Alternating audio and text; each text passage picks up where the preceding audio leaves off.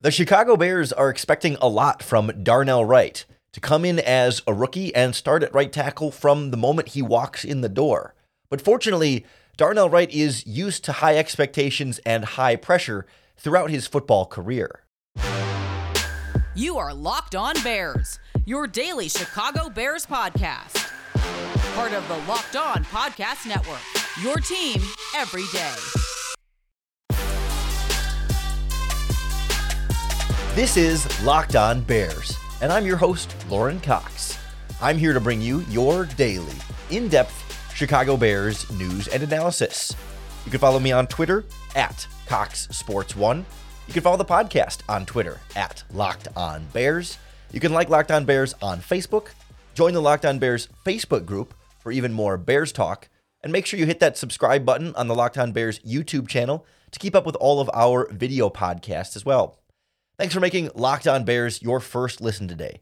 We're part of the Locked On Podcast Network, your team every day. And we really appreciate you everydayers tuning in five days a week for Locked On Bears. On the show today, we're going to reach out to our Locked On Podcast Network friends, and we're going to be joined by Eric Cain from Locked On Vols, the Locked On Tennessee Volunteers podcast, to get our local expert on the Bears' first round draft pick. We're going to talk about Darnell Wright's rise through the NFL draft process, all the way up to be a top 10 pick in this year's class for the Chicago Bears. We'll talk about his rise at Tennessee, coming in as a highly, highly recruited player there with super lofty expectations, who got thrown into the fire pretty early on in his career and had to make do and eventually grow into a bigger and better role. Goes through a coaching staff change, a lot of turmoil at Tennessee, but ultimately thrives at both left and right tackle late in his college career. So we're really going to get to know Wright's trajectory through college, what he was asked to do at Tennessee, and how that then projects for him heading into the NFL. There's a lot to get through with Eric from Locked On Vols. And at the end, I want to come back and also circle back around to what the Bears' assistant general manager, Ian Cunningham, said before the draft about the offensive tackle position. So let's jump right in. Joining us now on the Locked On Bears podcast is Eric Cain. He's the host of Locked On Volunteers here on the Locked On podcast network, the Locked On Vols, and he also covers Tennessee Vols for VolQuest.com, part of the On Three network.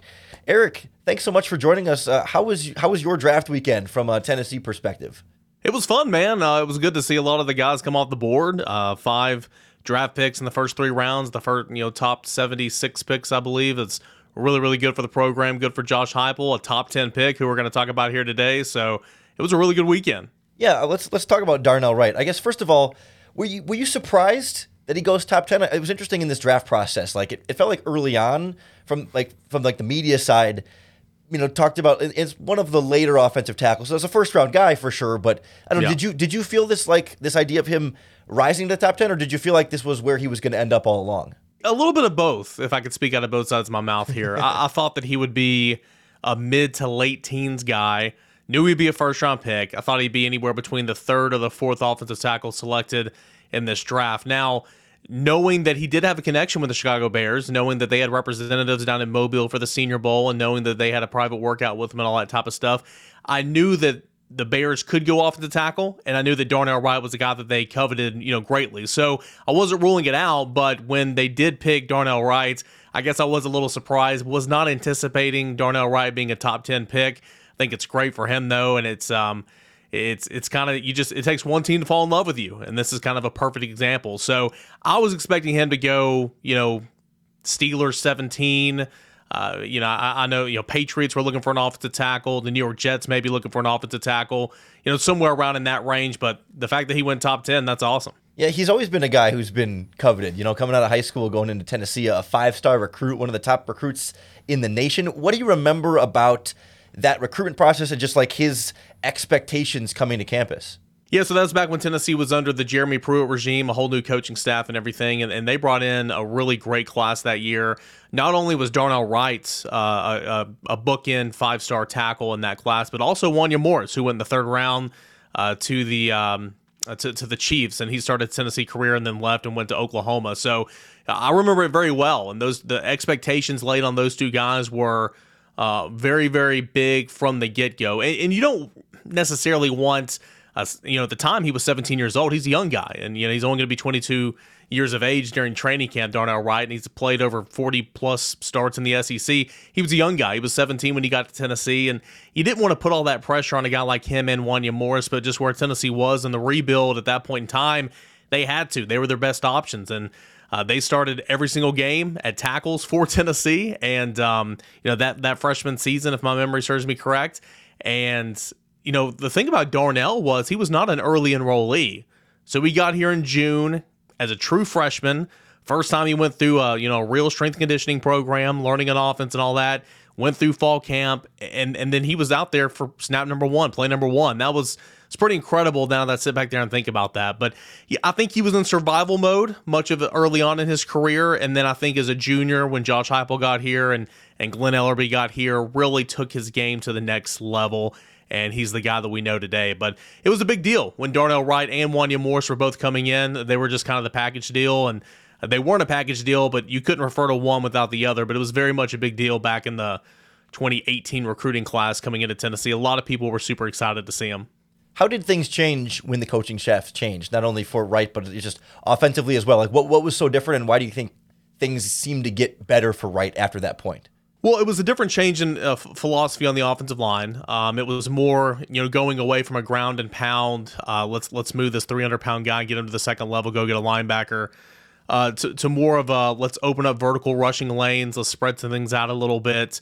Obviously, the tempo is big, and he's such a a tremendous athlete, holding that weight at 335 pounds or so at six foot five, and um, you know, able to play at that tempo is really incredible and play at the level that he did. So, I mean, sure, it was a little bit of a change in philosophy. It doesn't mean that he wouldn't have excelled in that other philosophy. It was just he was young in his career and he was still learning, and it was very much survival at that point in time. But, and I don't know if you've heard this about Darnell Wright yet, but Darnell Wright is very, how should I put this? He doesn't trust many. And so when you get the when you gain the trust of Darnell Wright, like Glen Elarbee did when he came in with Josh Heupel, he will go all in for you, for that coach, for whatever. And he will completely sell himself and, and, buy in, and the investment will be there. Not to say that he wouldn't invest anywhere anywhere else, but it takes a while to gain his trust. He gained the trust of, or, or, you know, Glen Elarbee early on, and those two, it was just a perfect marriage uh, for two seasons at Tennessee. He got the best out of Darnell Wright, knew what buttons to press. Um, you know, flipped him over to the left side as a junior because number one, he was capable. Number two, Tennessee didn't have anybody else to play left tackle, and he played it really, really well. And then you put him back at his natural side on the right side as a senior, and I was one of those guys questioning that. I was like, well, why do you want to move this guy? He was he was phenomenal on the left side as a junior for Tennessee, but you flip him back over to the right side, and he was like an all pro level. I mean, he was he was truly incredible. So I just think that the buy in from Glen Elarbee or the buy in to Glen Elarbee, the offensive line coach for Tennessee, um, he got the most out of Darnell Wright and made him the player that he is today.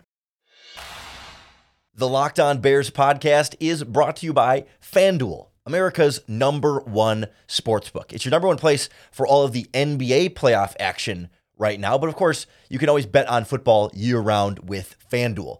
Right now, new customers get a no sweat first bet up to $1,000. That's $1,000 back to you in bonus bets if your first bet doesn't win.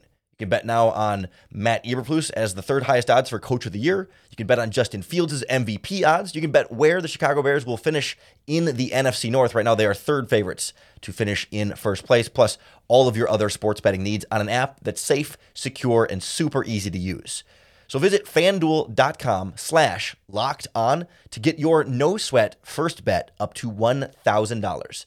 That's fanduel.com slash locked on. Fanduel, an official sports betting partner of the NBA and NFL.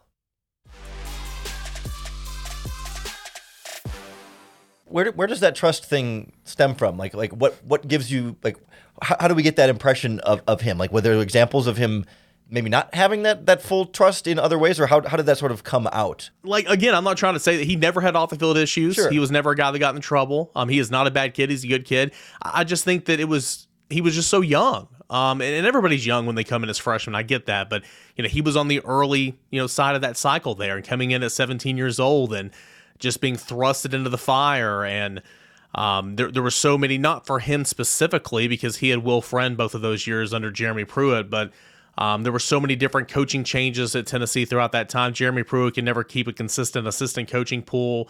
Um, you know, there was this, that. Of course, how it ended with with the uh, recruiting violations and firing Jeremy Pruitt for cause and all that type of stuff. And Tennessee was a national disgrace. I don't know. I just think all, all that you know for a young guy is a lot to handle, and and not just a guy going into college, but a guy that's out there on the field you know, playing 70, 80 snaps a game, you know, for the University of Tennessee in the Southeastern Conference. I just think that, you know, maybe that was that that was a lot. So I just think throughout that whole experience a little bit, you know, Darnell was, you know, kind of kept to himself a little bit and and didn't trust many.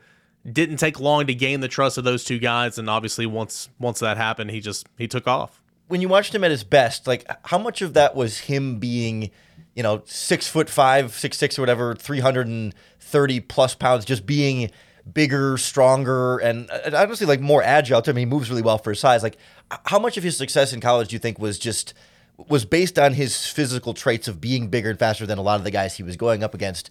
You know, versus coming to the NFL when everyone is big and fast and strong. Yeah. Well, early on, uh, again, when he was in that survival mode, I keep saying that. Might as well trademark it. Yeah. Um, he was relying on just that that raw athleticism, just bigger, um, you know, big hands. Let me get my hands on you and just shove you out of the way. Uh, let me just move you out of this spot. He was relying on that early on. But as he got older and as he was, you know, especially his second year in this recent system with Josh Heupel, and he just learned the techniques, learned the proper footwork, learned um, how I'm going to block a guy like maybe uh, you know understanding like Jalen Carter's more on the interior and everything, but you know they bump out sometimes. How I'm going to take on a guy like a Jalen Carter and then how I'm going to take on a guy like BJ Ojulari, and then how I'm going to take on a guy like Will Anderson Jr. If you remember, Darnell Wright had an incredible answer at uh, the NFL Combine back in March. They asked him about how he goes about preparing to block some of the best edge guys in the country.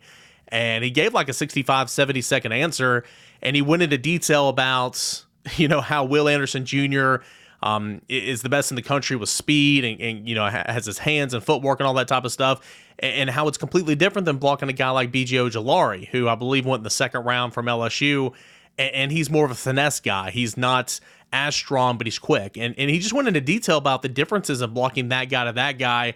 And that just showed me, man, like this guy knows how to play tackle. This guy knows the expectations. He puts in the work. He can talk ball and he's invested in himself to become a better all-around offensive tackle. And so I think early on he was relying just on on himself and just the strength and athleticism, but he learned how to play tackle as his college career went on, and that propelled him into a top 10 pick. What was the Tennessee offense asking him to do in terms of like like in the passing game? I know they're more of like a up-tempo kind of spread offense. Like how much of that was like fairly quick, you know, you just got to set quick and make sure no one gets there you know, quickly? and how often was the Tennessee quarterback you like holding onto the ball for particularly long, or relying on the tackles to have to hold up in pass protection? Like, what was I guess the the level of difficulty of assignment, not in terms of the players he was going against, but in terms of like what they were asking their tackles to have to do? Yeah, I mean, there's all there's this big misconception uh, surrounding Josh Heupel's you know offensive scheme, and I think that's going to be there you know until maybe Hendon Hooker you know takes that job and and goes off and makes a name for himself in the NFL. Maybe that stigma is going to be there. You know, Drew Lock, he was a high draft pick, didn't really last that. I mean, he's still in the league, but didn't really last as a QB one and all that. So I think until maybe a quarterback or maybe mean, there's plenty of Josh Heupel receivers that are out there doing some things right now. you know, Chicago's got one right yeah. now. Um, but I, I, I think that if you come from Tennessee or you come from Josh Heupel, you get this rep of you know air raid, West Coast, just you know doesn't read, doesn't doesn't work through progressions. And, I just I feel like that couldn't be farther from the truth. Um, sure, I mean I'm there, I cover the team, I watch you know every play twice, I go back and watch it and all that for all my work. But um, sure, there are some you know simple you know one read, you know get the ball out of hands quickly, but I mean, there's so many different times where it's five step drop, you know, Hendon Hooker sitting back there, whoever it is, and, and scanning, working his progressions throughout the field. So, as a tackle, obviously, you got to protect that. And he's had experience doing that on the left side, on the right side, um, more so than anything. And he, you know, didn't allow a sack as a senior.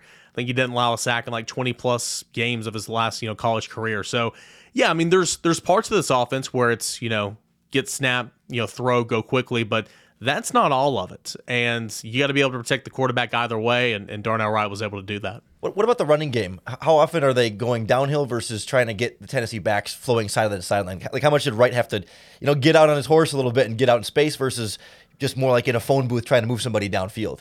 That right there is the biggest misconception about the Josh Heupel offense.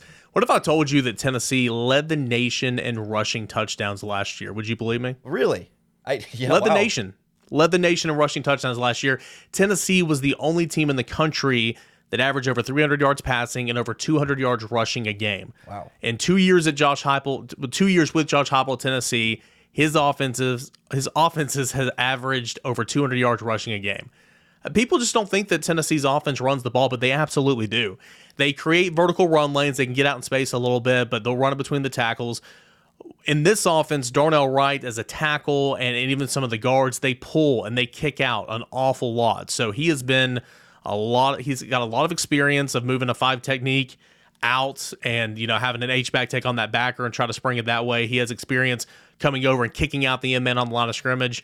You do a little bit of everything in running the football with Josh Heupel's offense. So he's got experience, you know, man on man on, going to the second level, you know, pulling, kicking out, leading up on a corner or a safety. He's done a little bit of everything. Excellent. Well, I know Chicago Bears fans are really excited about having Darnell Wright in Chicago. Eric, really appreciate you joining us on the podcast today. Let everybody know a little bit more if they want to go find more of your work on the volunteers and past stuff you've done on Darnell Wright. Where, where can they find your stuff online? Yeah, I appreciate being here. It's it's been a whole lot of fun, uh, and at this rate, maybe there'll be another Tennessee Volunteer in Chicago next year. Yeah. So we'll talk again. but if you want to find more of my work on Darnell Wright, anything Tennessee Vols related, if you have that inkling, uh, check out Locked On Vols, uh, Locked On Podcast Network, and of course, find my work at VolQuest.com and on Twitter at underscore Caner.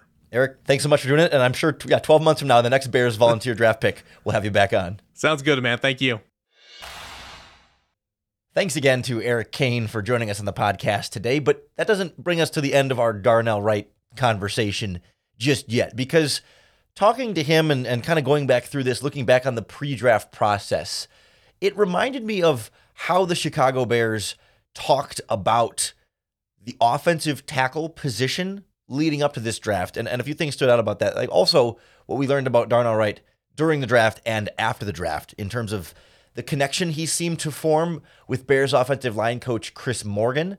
That really stood out to me when Eric was talking to us just now about trust and how Darnell Wright sometimes takes a little while to grow with that trust and really form that that bond in that way with coaches. And it seems like he connected so quickly and right away with Chris Morgan that that seems to bode very, very well for, like as Eric said, it wasn't like a concern about, you know, like an off field or a character thing with Wright, but just, you know, based on the experiences he's been through, you wondered another big transition like this to the NFL, if there might be a, a learning curve there or just an adjustment to get used to a new coaching staff and all that. But I think it really helps having been coached by Luke Getsy at the Senior Bowl during this process, and then him forming that connection with Chris Morgan during the pre-draft meeting and that sort of process seems like that will accelerate his fit and comfort level with the Chicago Bears. But I also went back and listened to Chicago Bears assistant general manager Ian Cunningham we, we played part of his press conference right before the draft here on the Locked On Bears podcast. And one of the questions he answered was about the offensive tackle position in particular. And he was asked what he and the Bears front office really look for at that spot. And typically, right, you might expect a fairly generic answer. Yeah, of course, like they're always looking for good players at every position. And, you know, the, the sort of common traits maybe that a lot of offensive tackles might have as to maybe not give away where their preferences might be at that position. But I want you to listen to this again now and hear how this this quote came before the Bears made their draft pick, a day or two before the draft. And yet Ian Cunningham describing the offensive tackle position, it's like he's talking about Darnell Wright here specifically, even though not what the question was. What do, you, what do you value most in an offensive tackle prospect, whether it's traits or, or things that, that you're attracted to in that position? Yeah, I think first you can say the size and athleticism um, and how his competitive spirit, how he plays uh, down in, down out. I think growing up in Baltimore, we had some really good players there and, and really good tackles. That's kind of where I cut my teeth and kind of learned how to evaluate. And uh, a lot of those guys, which we played with there, were kind of cut from that similar cloth. Size, athleticism, and competitive spirit describe Darnell Wright better than anyone else at the top of this draft class at the offensive tackle position, right? Peter Skoronski doesn't quite have have the size there, and from what we knew about Paris Johnson and Broderick Jones, they didn't quite have the same competitive spirit in that regard. Like Darnell Wright of the of the tackles was clearly like the the meanest, most physical sort of like butt kicker mauler at the offensive tackle position. Like that's him through and through.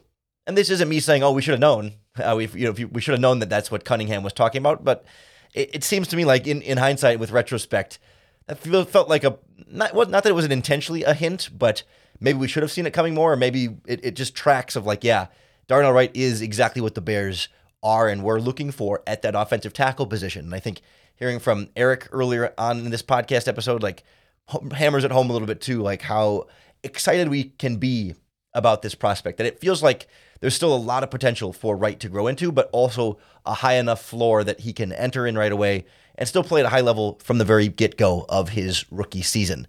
He completes a young Bears offensive line, mostly young, uh, offensive line getting younger, still a little bit old at center, but you know it feels like you got some of these longer term foundational pieces here. Like Wright should be a starter for the next five seasons. Nate Davis is under contract for three years. He should be a plug and play starter there. Teven Jenkins has a couple more years left on his rookie deal. Should be a starter. And of course, Braxton Jones just entering his second season. Like you've got pieces in place for that group to really kind of grow together and build that chemistry over time in some of the ways that, you know, Ian Cunningham was talking about with the Ravens, right? Where they get these players in and they're able to just sort of grow and learn together and build that year after year after year chemistry and that muscle memory and just knowing each other, that cohesion, as opposed to it's felt like the last feels like the last five years or whatever, the Bears are just constantly turning over new starters on the offensive line and trying to plug and play new guys in there at all times. It feels like there should be a little bit more stability and consistency here from year to year moving forward. Really appreciate Eric Cain from Locked On Vols for joining us on the podcast today. Really learned a lot about Darnell Wright from someone who's there covering the, the Tennessee Volunteers each and every day. If you enjoyed our conversation, make sure you hit the subscribe button on the Locked On Bears podcast or on our YouTube channel or both. That's going to be the best way to keep up with all of our daily, in depth Chicago Bears news and analysis. You're going to want to come back tomorrow as we keep this theme going. We'll be joined by Brandon Olson, the host of Locked On Gators, a good friend of mine here in the podcast network, to learn more about Gervon Dexter in a lot of the same ways. Someone who's covering the Florida Gators and has seen Dexter throughout his college career can give us some of these similar types of insights about the next Chicago Bears draft pick. We're going to do the same for a lot of the other picks to this draft. Zacch Pickens from South Carolina, locked on Gamecocks. We've got locked on Cincinnati Bearcats, locked on Texas Longhorns, and more coming over the course of the next days and weeks here on the podcast. So keep tuning back into Locked On Bears. Make us your first listen each and every single day. If you're looking for your second listen, Today, you can check out the Locked On NFL podcast. I filled in for Tony Wiggins, hosting with James Rapine here. We talked about fifth year options across the NFL if you want the league wide talk. We talked about how the Jordan Love contract extension from the Packers is super weird. And not that we made fun of them, but we looked at how that's a weird situation that doesn't quite. It doesn't quite look like a vote of confidence, if you ask me. But then we talked about some of the other players who had their fifth year's options accepted or declined. And we also looked at some of the best fits from the NFL draft and teams that got the best players that fit on their team, not just in the first round, but throughout the draft. So if you want some more Locked On podcast football in your ears, go check out Locked On NFL, where I filled in today. Come on back tomorrow for another episode of Locked On Bears and another opportunity for you to bear down.